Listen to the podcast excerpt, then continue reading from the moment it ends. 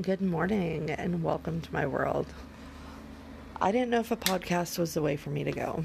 I'm a 36 year old mom of five girls, and I had my first daughter at 18.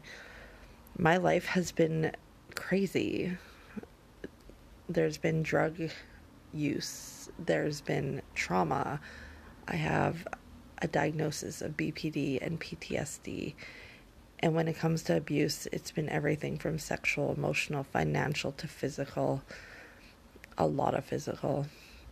So, while doing this, I thought, what if nobody listens? Well, you know what?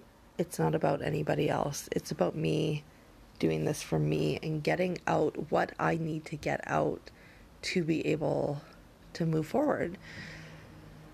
So here I am, a 36 year old mom of five girls who had this upbringing that everyone would see as normal. There was nothing bad. My parents were together. I had what I needed. I was taken care of. No one ever left me. And I've been married twice. Should I chalk those up as failures? Probably. But I don't because I love where I'm at now. So hopefully you'll join me on this journey through all my chaotic life and trying to break down what got me to where I am now. And I'll tell you now, I'm at a good place. I'm at a place where I feel I need to be and where my ultimate goal was to be but what it took to get here was a lot more than I ever thought would. So, welcome to my journey. I hope you sit back and listen to some of the things that I went through to get me to where I am now and know that it doesn't matter how bad your situation, there is ways out.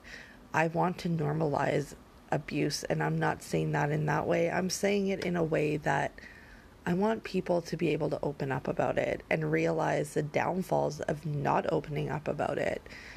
And the same with drug use.